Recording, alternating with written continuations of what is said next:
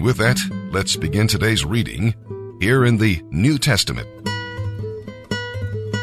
December thirteenth, Revelation chapter four, verses one through eleven. Then, as I, John, looked, I saw a door standing open in heaven, and the same voice I had heard before spoke to me with the sound of a mighty trumpet blast. The voice said, "Come up here, and I will show you what must happen after these things." And instantly I was in the Spirit, and I saw a throne in heaven, and someone sitting on it. The one sitting on the throne was as brilliant as gemstones, jasper, and carnelian. And the glow of an emerald circled his throne like a rainbow. Twenty-four thrones surrounded him, and twenty-four elders sat on them. They were all clothed in white, and had gold crowns on their heads. And from the throne came flashes of lightning, and the rumble of thunder. And in front of the throne were seven lampstands with burning flames. They are the seven spirits of God. In front of the throne was a shiny sea of glass, sparkling like crystal. In the center and around the throne were four living beings, each covered with eyes, front and back. The first of these living beings had the form of a lion. The second looked like an ox. The third had a human face, and the fourth had the form of an eagle, with wings spread out as though in flight. Each of these living beings had six wings, and their wings were covered with eyes, inside and out. Day after day, and night after night, they keep on saying, "Holy, holy, holy is the Lord God Almighty, the one who always was, who is, and who is still to come." Whenever the living beings give glory and honor and thanks to the one sitting on the throne, the one who lives forever and ever, the twenty-four elders fall down and worship the one who lives forever and ever. And they lay their crowns before the throne and say, "You are worthy, O Lord our God, to receive glory and honor and power, for you created everything, and it is for your pleasure that they exist and were created." Psalm one thirty-two. What is repentance? It means change the mind. Well, that sounds superficial. Well, if you use your mind, it won't sound superficial. You're all sitting here very calmly right now. Your pulse is not racing. Why? Because you don't believe this auditorium's on fire. And it's not. But if you thought, if your mind changed, if your mind changed and you thought this auditorium was on fire, what would happen? Everything. Absolutely everything about you would change. Would your emotions change? Absolutely your emotions would change. Would your will change? Your will would change. Would your actual actions change? Yes, they would change. You would no longer sit there calmly. You would jump up and run through the door, run over people, jump out a window, but you would get out of here. You see, the mind is the very control center of everything you are, your will, your emotions, your actions. For the mind to truly change about something makes everything change. Greatest example of repentance I know in the Bible, the Apostle Paul, Saul of Tarsus. In his mind, he believed that Jesus Christ was the greatest false prophet that ever walked the planet.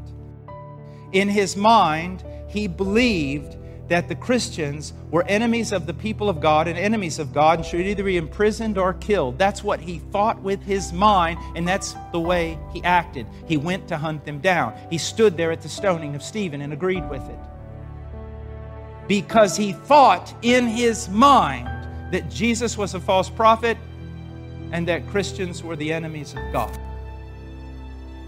On the road to Damascus, what happened to Paul? His mind changed. It was cataclysmic, wasn't it? I mean, it was unbelievable. Standing before him is the resurrected Jesus Christ, the one he had been persecuting, blaspheming, hating him. He realizes, Paul the Apostle realizes that he is wrong about everything. The very fabric of reality tore apart that moment for the Apostle Paul. He was wrong about everything. In his mind, everything he thought was important, he was wrong. Only to find out he's the Messiah and the Son of the living God. He goes to Damascus, believing in Jesus Christ, proclaiming Jesus Christ, and giving his life for the people of God. He repented. Your emotions, your actions, your will, everything will change. Just like Paul. Now let's put this in modern day. A young guy's a hockey player. He's lived all his life lifting weights, everything else, hockey, hockey, hockey. It's an idol, it's an idol, it's everything, it's everything. He's now eighteen. Man, he's college, he's just doing it, everything. Looks like the pros are his. He lives, eats, drinks, and sleeps. Hockey, it's everything to him. Then one day, as he's getting ready to go into the auditorium, the hockey rink, there's a silly little teenage preacher handing out tracts at the door. And before he's chased away, he's able to give that rising star a tract. Kid puts it in his bag. At night, he's a little bored. He's sitting at home. He's sore. Pulls the tract out and just begins to read it out of curiosity. The Spirit of God begins to move. And what happens? He realizes he's wrong about everything. Everything he thought was important is rot. And what happens? He changed his mind, and everything else changes. Doesn't necessarily mean he stops playing hockey, although it may mean he stops playing hockey. Now he's under new direction. There's a new Lord. There's a real reason to be alive. Young girl, she's fifteen. She's beautiful. She knows it. Everybody does. I mean, she is gorgeous. Stands in front of the mirror every day. She's looking at the mirror, thinking about clothes, reading magazines, thinking about boys and prom and school. And one day she sees a girl sitting in the cafeteria that's kind of the ugly duckling of the class. She seems to be reading something. She walks over to make fun of her, but all of a sudden she sees it a Bible, and she sits down and she says, "Just what are you doing?" And the girl humbly and meekly tells her the gospel story. She's really troubled. She tries to laugh it off. She's with her friends that night. She's pretty miserable. Goes home, looks in the mirror, and vanity and rot. Everything in her mind changes. She begins to live for Jesus Christ.